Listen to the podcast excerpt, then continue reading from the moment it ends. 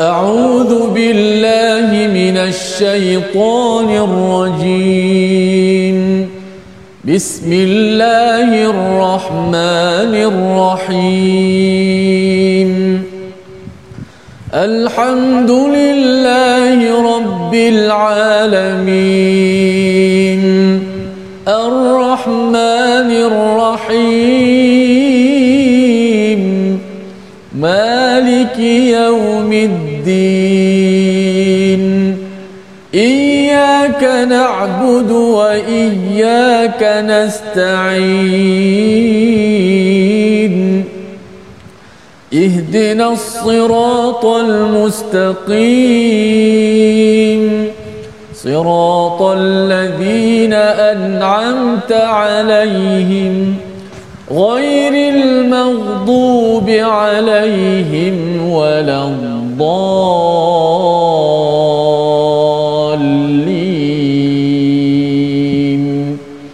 آمين Assalamualaikum warahmatullahi wabarakatuh.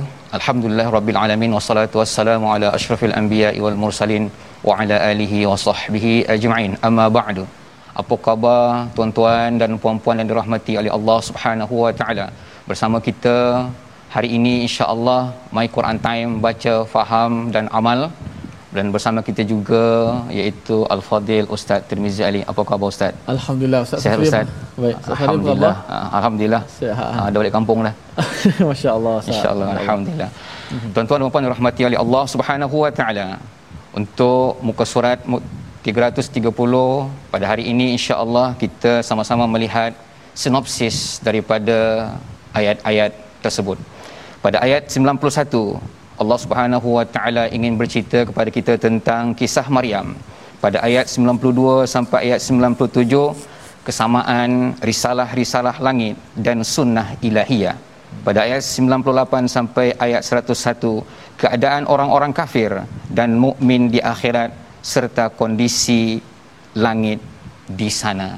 Jadi sama-samalah kita insya-Allah untuk menghayati isi kandungan al-Quran pada muka surat 330 sama-samalah kita ingin memperdengarkan bacaan yang akan dipimpin oleh Al-Fadil Ustaz Tirmizi Ali daripada ayat 91 sampai ayat 95. Tafadhal mashkura. Alhamdulillah, terima kasih Fadil Ustaz Safri Muhammad Zain eh, selaku pentadabbur kita pada kali ini. Alhamdulillah, syukur pada Allah Subhanahu Wa Taala, penonton-penonton, sahabat-sahabat My Quran Time baca faham amal. Kita dapat meneruskan uh, rutin harian kita bersama dengan kalamullah Al-Quran. Kita masih lagi dalam surah Al-Anbiya muka surat yang ke-330 dan ada baiknya kita mulakan sebelum saya memulakan baca ini. Sama-sama kita membaca doa ringkas kita. Subhanaka la ilma lana illa ma 'allamtana innaka antal alimul hakim. Rabbi zidni ilma. Alhamdulillah. Baik jom sama-sama kita fokus pada muka surat yang 330 kerana sudah pasti banyak pengajaran-pengajaran sebagaimana sinopsis sebentar tadi. Untuk kita sama-sama hayati uh, bait-bait ataupun ayat-ayat Allah Subhanahu Wa Taala selepas kita baca kita akan dengar pencerahan tadabbur apa mutiara kata hikmah pengajaran yang boleh kita ambil dalam ayat yang kita baca pada hari ini. Jom 91 hingga 95 terlebih dahulu kita baca. أعوذ بالله من الشيطان الرجيم والتي أحصنت فرجها فنفخنا فيها من روحنا فنفخنا فيها من روحنا وجعلناها وجعلناها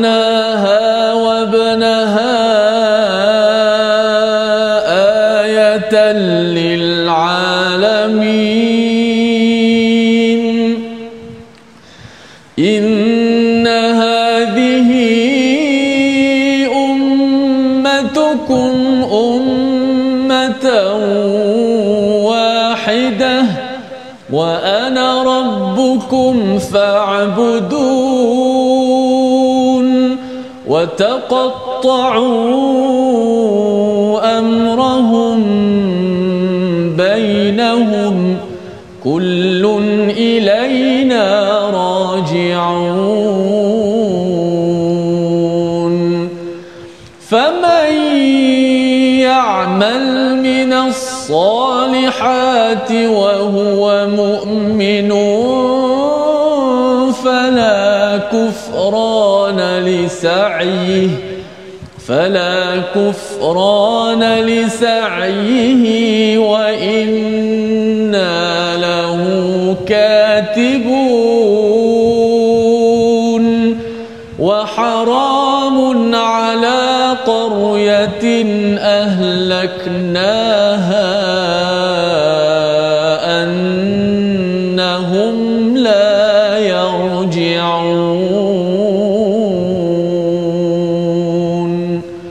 Sadaqallahul Azim. Sadaqallahul Azim. Itulah ayat daripada ayat 91 sampai ayat 95 yang telah dibacakan oleh Al-Fadil Ustaz Tirmizi Ali sebentar tadi. Mudah-mudahan setiap bacaan dan setiap kalimat dan setiap ayat yang kita baca mendapatkan taufik dan hidayah daripada Allah Subhanahu wa taala. Alhamdulillah kita dapat sama-sama meneruskan kajian kita iaitu dalam surah Al-Anbiya Allah Subhanahu Wa Taala banyak menceritakan kalau kita perhatikan pada ayat uh, pada muka surat 327 Allah banyak menceritakan tentang para anbiya seperti Nabi Ayub, Ismail, Nabi Idris, Nabi Zulkifli dan Nabi Yunus alaihi salam dan Nabi Zakaria maka pada ayat 91 ini Allah Subhanahu Wa Taala menceritakan tentang Maryam dan putranya Ismail.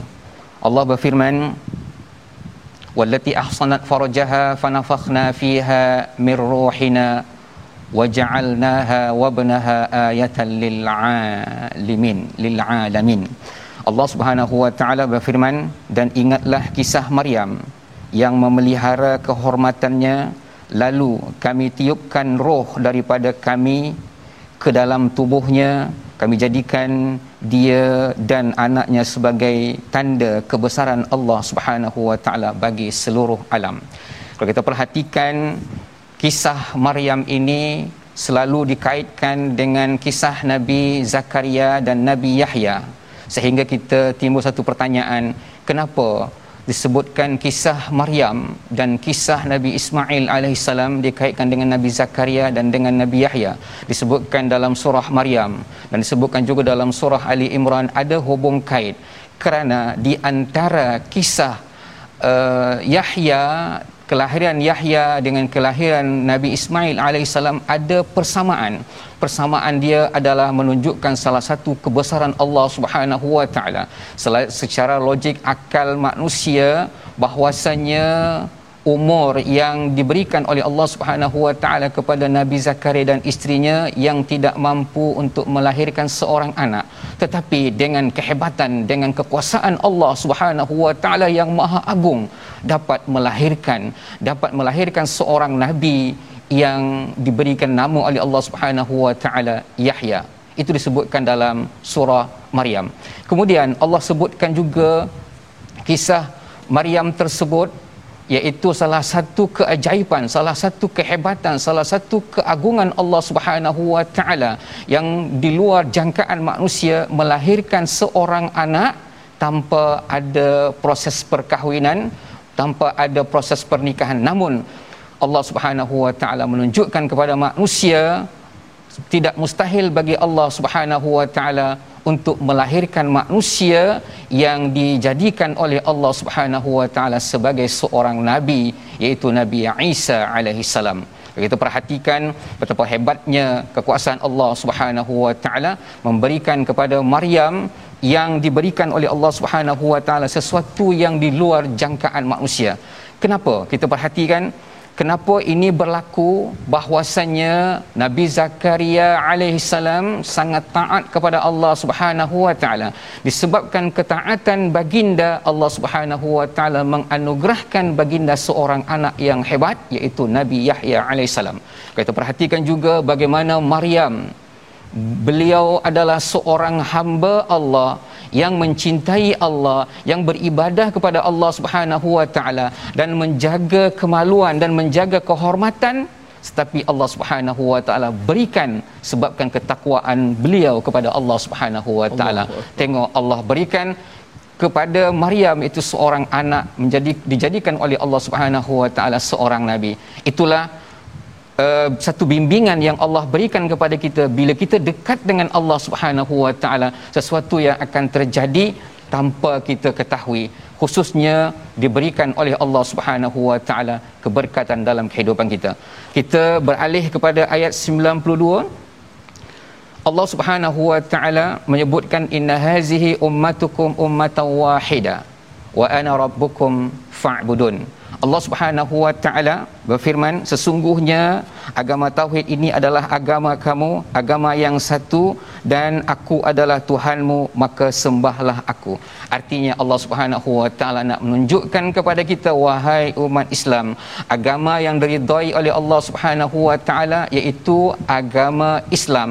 Agama yang dibawa oleh Nabi Muhammad sallallahu alaihi wasallam yang berikan taufik dan berikan keselamatan kepada manusia agar manusia dapat memasuki surga dengan salamun qaulan mir rabbir rahim. Jadi tuan-tuan dan puan-puan dirahmati oleh Allah Subhanahu wa taala, tiada pilihan lagi secara mutlak yang Allah berikan kepada kita agar kita sentiasa berpegang teguh kepada agama yang satu. Disebutkan disebutkan oleh Imam As-Sa'di beliau mengatakan bahawa umat ini adalah umat yang dianggap sebagai umat yang besar sebagai umat yang memiliki sesuatu kekuasaan apabila mereka memegang satu ketauhidan kepada Allah Subhanahu wa taala dan tidak berpecah. Apabila mereka berpecah tentang akidah apa yang berlaku? Berpecahlah umat Islam. Ini menurut Imam As-Sa'di. Jadi disebutkan pada ayat 93 wa taqatta'u amrahum bainahum kullun ilaina raji'un.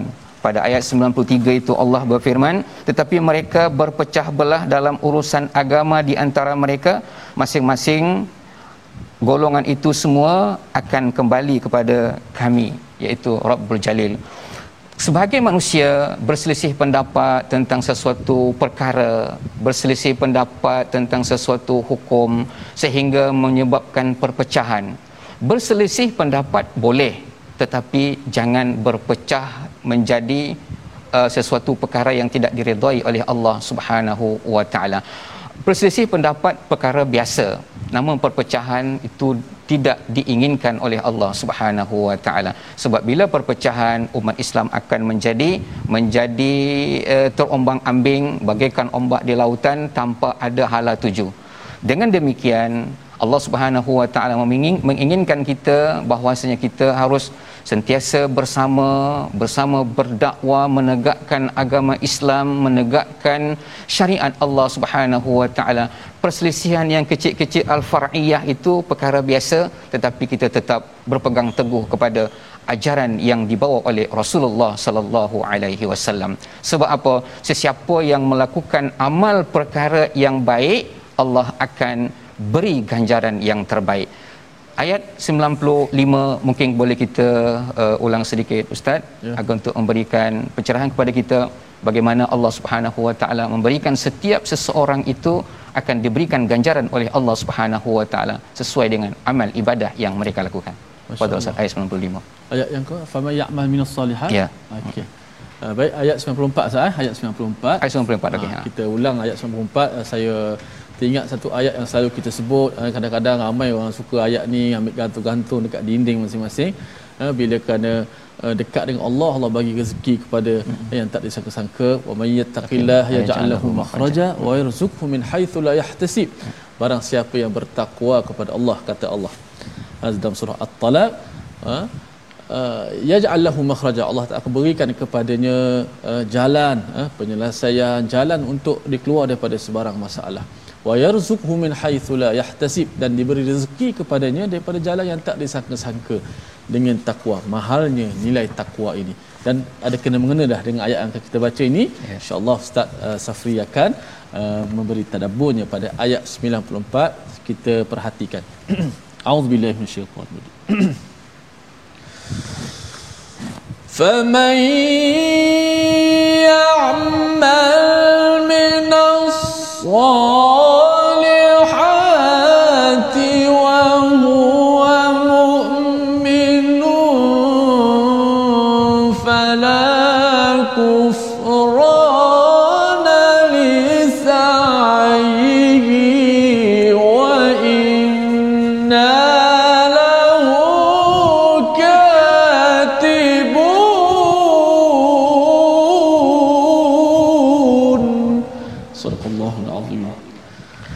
barang siapa melakukan kebaikan dan dia beriman kepada Allah Subhanahu wa taala maka usahanya tidak akan diingkari atau disia-siakan dan sesungguhnya kamilah yang mencatat untuknya ayat ini sangat menarik ustaz ya. bila kita melakukan amal soleh tetapi mm-hmm. dalam keadaan amal soleh yang kita lakukan kita beriman kepada Allah ya. Subhanahu yeah. wa taala. Syarat dia mesti iman sah. Eh? Ah, solat beriman, melakukan keimanan.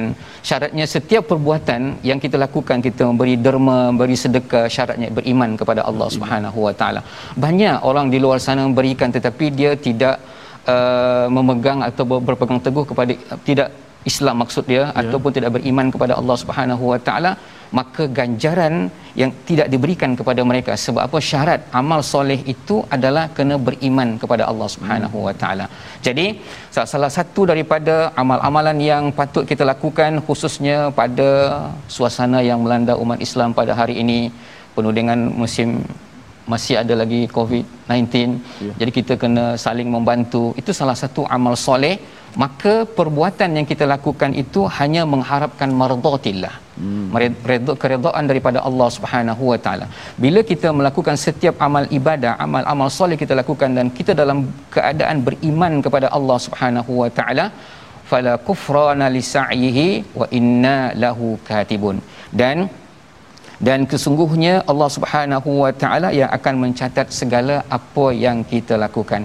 Artinya Tuan-tuan dan puan rahmati oleh Allah Subhanahu wa taala, setiap amal ibadah yang dilakukan oleh seorang hamba akan diberikan ganjaran oleh Allah Subhanahu wa taala sesuai dengan amalan yang mereka lakukan, sesuai dengan keimanan yang diberikan oleh Allah Subhanahu wa taala kepada mereka.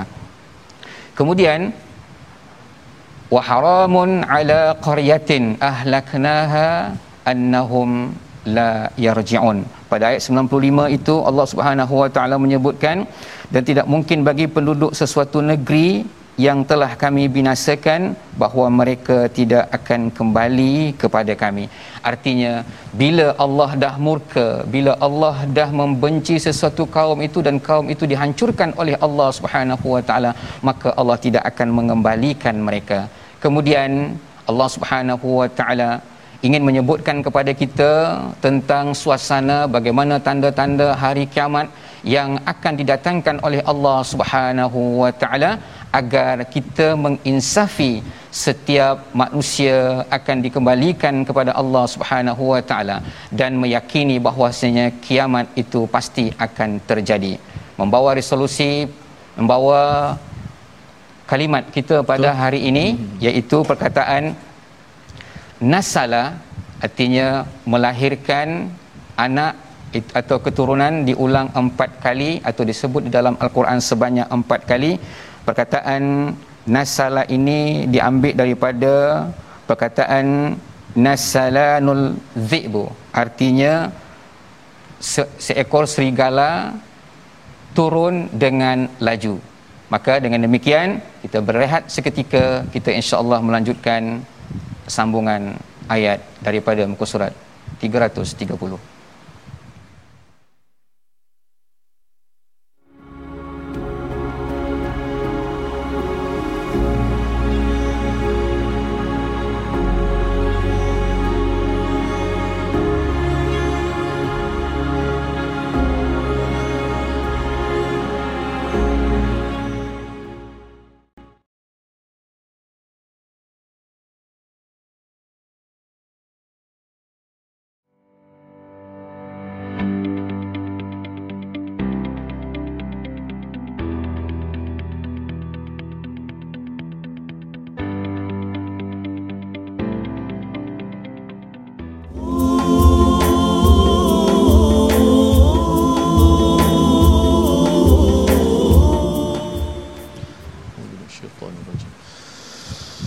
In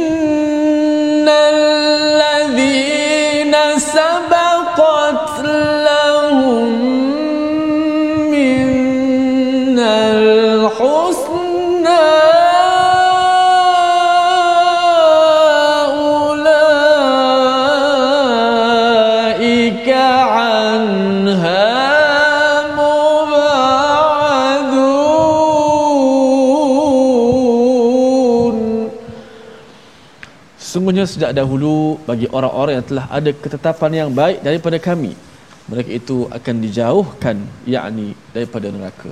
Eh, moga-moga kita semua selamat diselamatkan oleh Allah Subhanahu wa taala.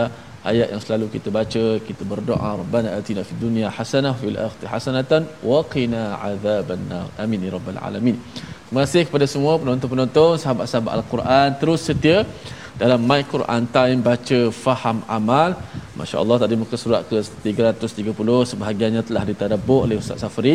Banyak pengajaran-pengajaran yang penting yang boleh kita ambil daripadanya dengan bertakwa kepada Allah dengan dekatkan diri kepada Allah. Allah beri rezeki kepada kita. Dan kita beramal soleh dengan penuh keimanan dan keikhlasan kepada Allah Allah berikan kepada kita. Tidak akan dikurangkan walaupun sedikit insya-Allah. Amin ya rabbal alamin. Baik. Sedikit tajwid pada hari ini kita dalam perbahasan berkenaan suara tebal ataupun suara nipis dalam al-Quran antara dua sifat ni yang memang kalau setiap huruf yang berlalu mesti sama ada dia tebal ataupun dia nipis. Kalau dia tak nipis dia tebal. Kalau dia tebal tak tebal dia nipis. Okey dua tu yang akan kita bicarakan ha, daripada beberapa episod sebelum ini sehingga yang akan datang supaya kita nampak bacaan tebal itu nipis itu uh, sangat penting dalam mempengaruhi atau membunyi bunyi sifat bacaan tersebut. Lihat di slide kita pada hari ini uh, tentang uh, tafkhim dan uh, at-tarqiq sambungan daripada semalam. Yang mana huruf hijaiyah terbahagi kepada tiga bahagian berdasarkan tafkhim dan tarqiq tebal dan nipis lah okey? Huruf-huruf yang ditarkikkan pula yang kedua. Ha, semalam yang tebal hari ini yang kedua huruf-huruf yang ditarkikkan ataupun maksudnya dinipiskan atau dikenali sebagai huruf muraqqaqah yang mana huruf-hurufnya ada 19 ha, bermula daripada uh, hamzah ba ta tha jim ha da za za sin sa sha a fa ka ma na wa ha ya. Ha, saya sebut dalam keadaan berbaris terus. Supaya nampak huruf tu semuanya condong. Ataupun suaranya suara tidak tebal. Suaranya di di dinipiskan ha, kalau kita lihat contoh ayat yang kita baca dalam ayat 91 sebentar tadi halaman yang ke-330 ini surah al-anbiya وجعلناها وابنها آية للعالمين dalam kesemua huruf dalam ayat yang saya baca tadi tu semuanya sifatnya nipis waja'alnaha wabnaha ayah tak boleh kita baca. Waja'alnaha wabnaha ayatan lil alamin. Ha, kalau kita malas untuk membuka mulut sedikit maka uh, suara nipis kita tu tidak tak cantik, cantik ya. jadi te- macam nak tak tebal sungguh tapi nak menghala ke tebal. Walaupun tidak sampai ubah makna tapi bunyinya uh, tidak uh, sesuailah dengan huruf-huruf tersebut.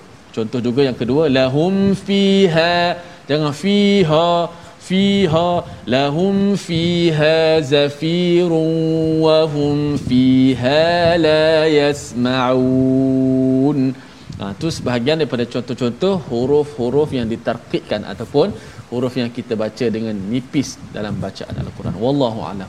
Masya-Allah Ustaz. Kalau ya. huruf Al-Quran ni kita baca dengan sempurna, mm-hmm. kita mhm. baca dengan sesuai dengan makhraj sifat. Ya akan datang satu keindahan dalam setiap bacaan. Betul, Ustaz. Betul. Terutama kita baca ayat Al-Quran kalamullah yeah. yang diturunkan oleh Allah Subhanahu Wa Taala kita nak buat main-main apa agak-agak Ustaz. Ya? Sedangkan cakap kita pun kalau diajuk-ajukkan oleh orang pun buat salah, kita rasa tak kecil Betul. hati kan. Betul. Jadi hendaklah kita sama-sama yeah. semangat kuatkan azam kita sentiasa bersungguh-sungguh membaca Al-Quran dengan harapan Allah Subhanahu Wa Taala meridhakan kita insya-Allah. Tuan-tuan dan puan dirahmati oleh Allah Subhanahu wa taala. Kita tadi telah melihat bagaimana ayat Al-Quran telah memberikan pencerahan kepada kita agar kita sentiasa mengambil iktibar daripada kisah-kisah yang disebutkan oleh Allah Subhanahu wa taala dan Allah Subhanahu wa taala menekankan kepada kita kita adalah sebagai umat yang satu, umat yang mentauhidkan Allah Subhanahu wa taala, umat yang beriman kepada Allah, Allah yang satu kemudian Allah Subhanahu wa taala memberikan setiap amal ibadah yang kita lakukan dalam keadaan kita beriman kepada Allah Subhanahu wa taala Allah akan memberikan ganjaran yang terbaik bagi orang-orang yang beriman kita meneruskan lagi insya-Allah tuan-tuan dan puan dirahmati oleh Allah Subhanahu wa taala daripada ayat 96 sampai ayat satu yang akan dibacakan oleh Al-Fadil Ustaz Termizi Ali. Falyatafaddal mashkura. Terima kasih Ustaz Safri. Masya-Allah uh, kita akan meneruskan lagi ayat yang ke-96 hingga uh, 101. Uh, menarik ya. Saya pun ingin nak dengar kupasan daripada Ustaz Safri sebab ada perkataan Ya'juj, Ma'juj uh, di situ. Sudah pasti ramai yang bertanya apa mak Ya'juj, Ma'juj pada surah Al-Kahfi pada hari itu hari Ustaz Fazrul dah terang kepada kita sampai surah Al-Anbiya ada sekali lagi apabila dibuka tembok Ya'juj, Ma'juj apa yang berlaku. Kita baca terlebih dahulu ayat 96 hingga 101. Jom. أعوذ بالله من الشيطان الرجيم. حتى إذا فتحت يأجوج ومأجوج وهم من كل حدب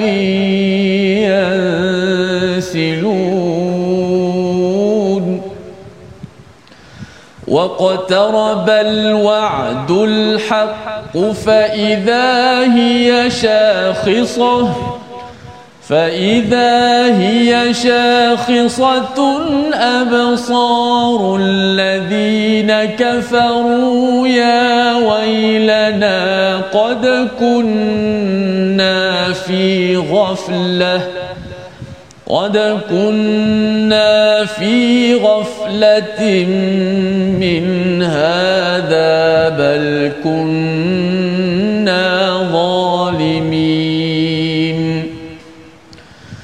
إنكم وما تعبدون من دون الله حصب جهنم أنتم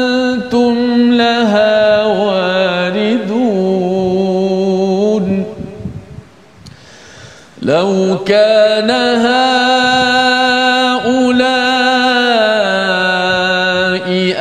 آلهة ما وردوها وكل فيها خالدون لهم فيها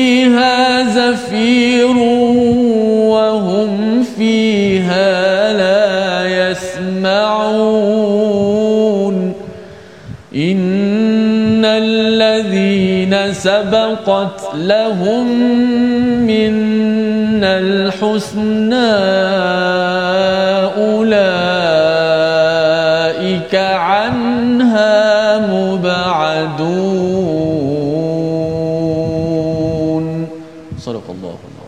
Sadaqallahul Azim itulah ayat daripada ayat 96 sampai ayat 101 yang telah kita dengarkan tadi. Mudah-mudahan setiap bacaan, setiap kalimat yang kita lantunkan dalam kehidupan kita akan mendapatkan taufik dan hidayah daripada Allah Subhanahu wa taala. Pada ayat 96 Allah Subhanahu wa taala menyebutkan hatta iza futihat ya'juj wa ma'juj wa hum min kulli hadabin yansilun. Bermaksud hingga apabila tembok Ya'juj Ma'juj dibuka dan mereka turun dengan cepat daripada seluruh tempat yang tinggi. Ayat ini menerangkan kepada kita di antara salah satu tanda-tanda kiamat akan tiba Allah Subhanahu wa taala mengeluarkan Ya'juj wa Ma'juj yang telah dikuburkan ataupun yang telah didinding oleh Zulkarnain.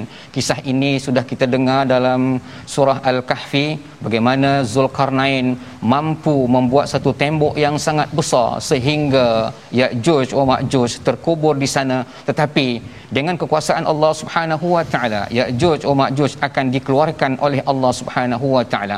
Maka pada waktu itu apa yang akan berlaku kiamat akan tiba. Dalam keadaan kalau kita perhatikan tengok bukit yang sangat tinggi jadi tentera Ya'juj wa Ma'juj ataupun kumpulan kaum daripada Ya'juj wa Ma'juj mereka turun ibaratkan min kulli hadabin yang silun kullu hadabin yang silun ini mereka turun dalam keadaan cepat. Ibaratkan kalau kita uh, musim insyaallah tak lama lagi kita buka sekolah ustaz. Ya. Yeah. kalau budak-budak nak keluar tu keluar pada sekolah keluar sekolah tu Berderu, Semua berderu. berderu jalan ha, seperti itulah yang Allah, Allah Allah. gambarkan kepada kita min kulli hadabin yang silun mereka turun dalam keadaan yang bersangatan sangat-sangat cepat, Cepat. ingin apa apa ingin yang mereka lakukan ingin melakukan kejahatan dan memusnahkan apapun yang ada di hadapan mereka Allah. maka pada waktu itu adalah tanda kiamat sudah dekat ini yang disebutkan oleh para ulama mufassirin betapa lama dekatnya itu Ibnu Abbas pernah menceritakan dekatnya hari kiamat selepas keluarnya Ya'juj wa Ma'juj itu disebutkan dalam beberapa kitab tafsir bahwasanya seseorang yang ingin me- membuka tali kuda nak mempersiapkan kuda mereka untuk naik kuda dan tak sempat pun naik kuda kiamat akan terjadi. Ini disebutkan. Artinya waqtarabal wa'dul haqq. Artinya sangat-sangat dekat kiamat yang telah dijanjikan oleh Allah Subhanahu wa taala. Pada waktu itu nauzubillahi min zalik kita tidak ada apapun yang mampu kita buat pada waktu itu maka Allah tunjukkan kepada kita siksaan maka pada waktu itu fa iza hiya syakhisatun absarul ladzi nakaffaru ya wailana qad kunna fi ghaflatin min haza bal kunna zalimin. Orang-orang kafir pada waktu itu melihat kekuasaan Allah kehebatan Allah siksaan yang diberikan oleh Allah Subhanahu wa taala kepada mereka. Apa yang mereka ucapkan? Ya wailana celakalah kami qad kunna fi ghaflah. Ketika kami di dunia kita kami leka dengan harta kami leka dengan anak pinak kami leka dengan hiburan sehingga kami melupakan Allah Subhanahu wa taala. Nauzubillah.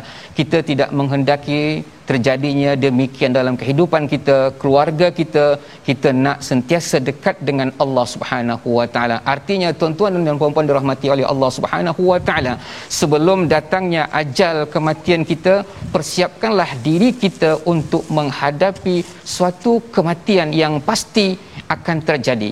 Jadi bila kita nanti bertemu dengan Allah Subhanahu wa taala, kita ada amalan-amalan yang kita persembahkan kepada Allah Subhanahu wa taala.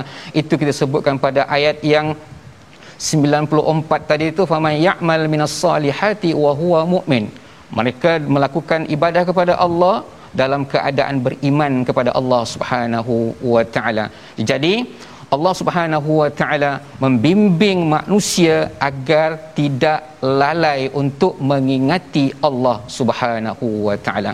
Kemudian Allah Subhanahu wa taala menyebutkan pada ayat 80 pada ayat 98 ini innakum wama ta'buduna min dunillahi hasabu jahannam antum laha waridun. Ayat ini disebutkan dalam kitab sirah iaitu eh, disebutkan dalam kitab sirah Muhammad bin Ishaq mengatakan bahwasanya pada suatu ketika Nabi sallallahu alaihi wasallam masuk ke Masjidil Haram pada ketika itu patung berhala sebanyak 360 patung kemudian datang seseorang daripada kaum Quraisy menghalang Nabi sallallahu alaihi wasallam untuk mendekati uh, Kaabah atau mendekati Masjidil Haram. Kemudian apa kata Nabi sallallahu alaihi wasallam, kamu dan patung-patung kamu akan dimasukkan oleh Allah Subhanahu wa taala ke dalam neraka. Artinya patung-patung yang mereka sembah itu akan dimasukkan oleh Allah Subhanahu wa taala innakum wama ta'buduna min dunillahi hasabu jahannam kamu dan apa yang kamu sembah itu akan dimasukkan oleh Allah Subhanahu wa taala di dalam di dalam api neraka.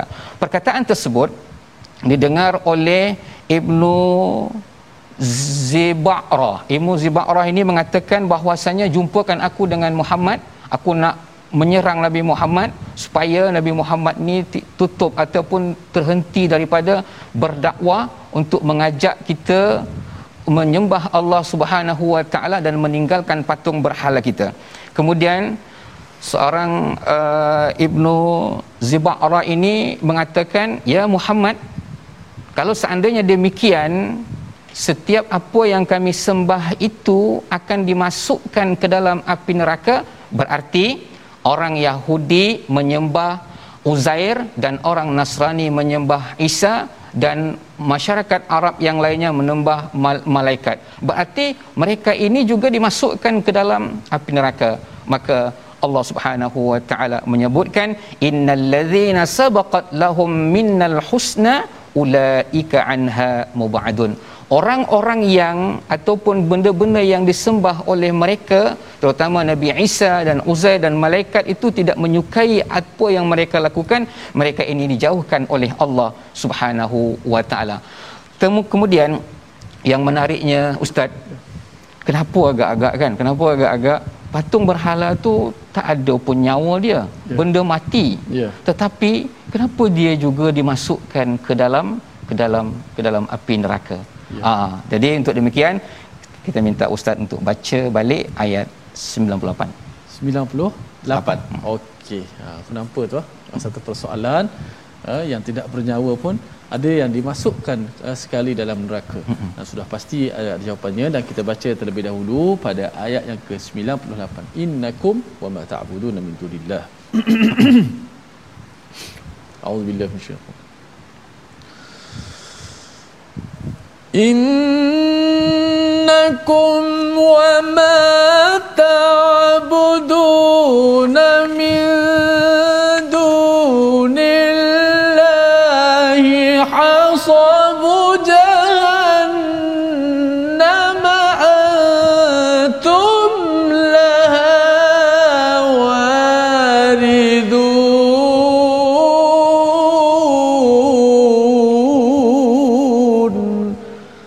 Sadaqallahul azim. Sadaqallahul azim.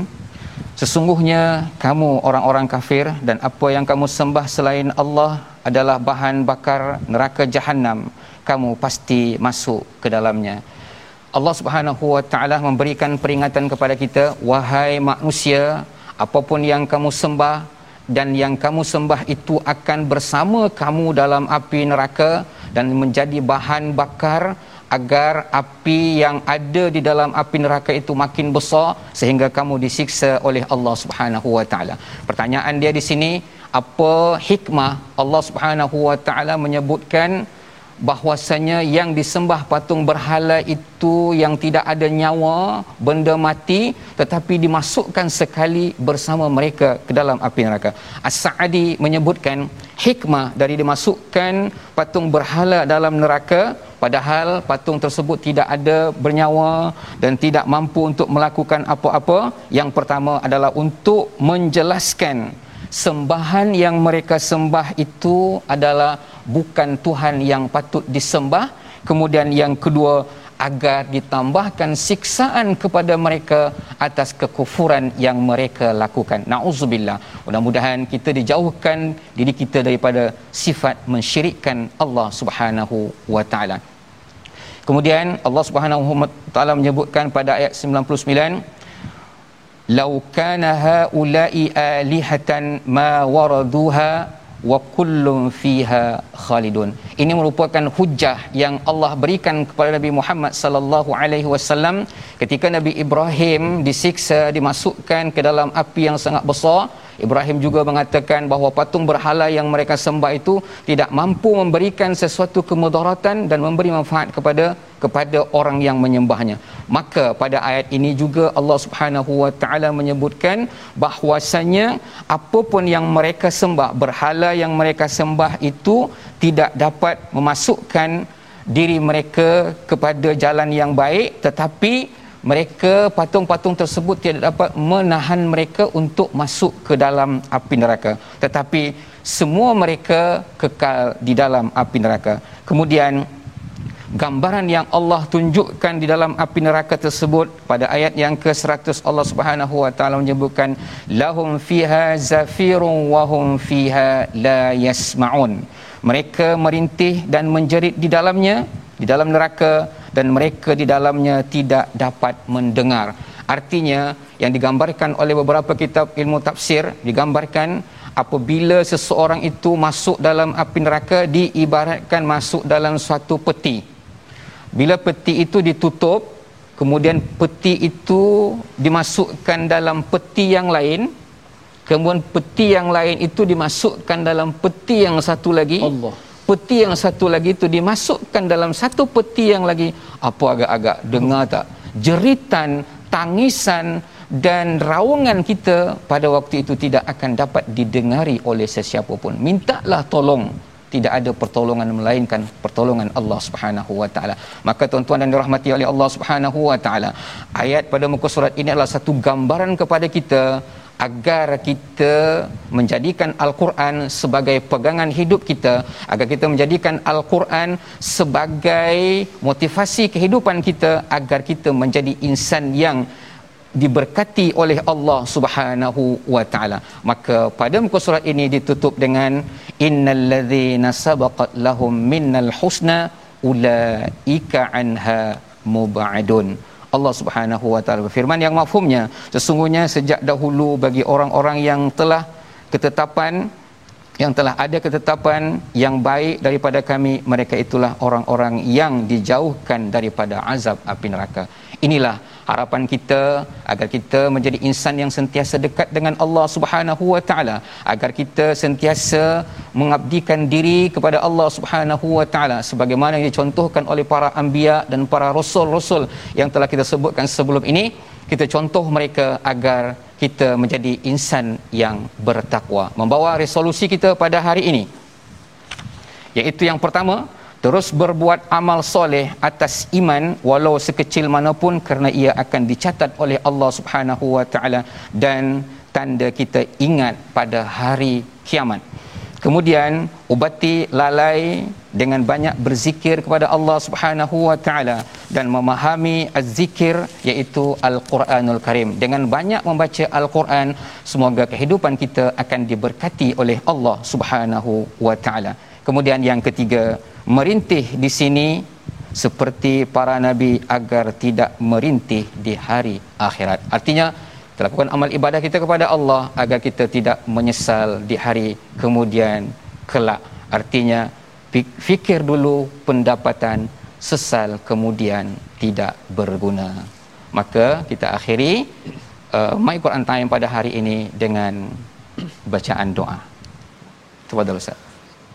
بسم الله الرحمن الرحيم الحمد لله رب العالمين والصلاة والسلام على أشرف الأنبياء والمرسلين وعلى آله وصحبه أجمعين اللهم أحينا على الإيمان وتوفنا على الإيمان اللهم اجعلنا من أهل الإيمان اللهم اجعلنا من أهل الإيمان يا الله hidupkanlah kami dalam keimanan يا الله يا الله matikanlah kami dalam keimanan يا الله bangkitkanlah kami menjadi orang-orang yang beriman يا الله Ya Allah, jadikanlah kami orang-orang yang sentiasa beriman kepadamu, Ya Allah, dan menghubungkan iman dengan amal salih, Ya Allah. Berilah kekuatan kepada kami untuk sentiasa kami lakukan kebaikan, Ya Allah.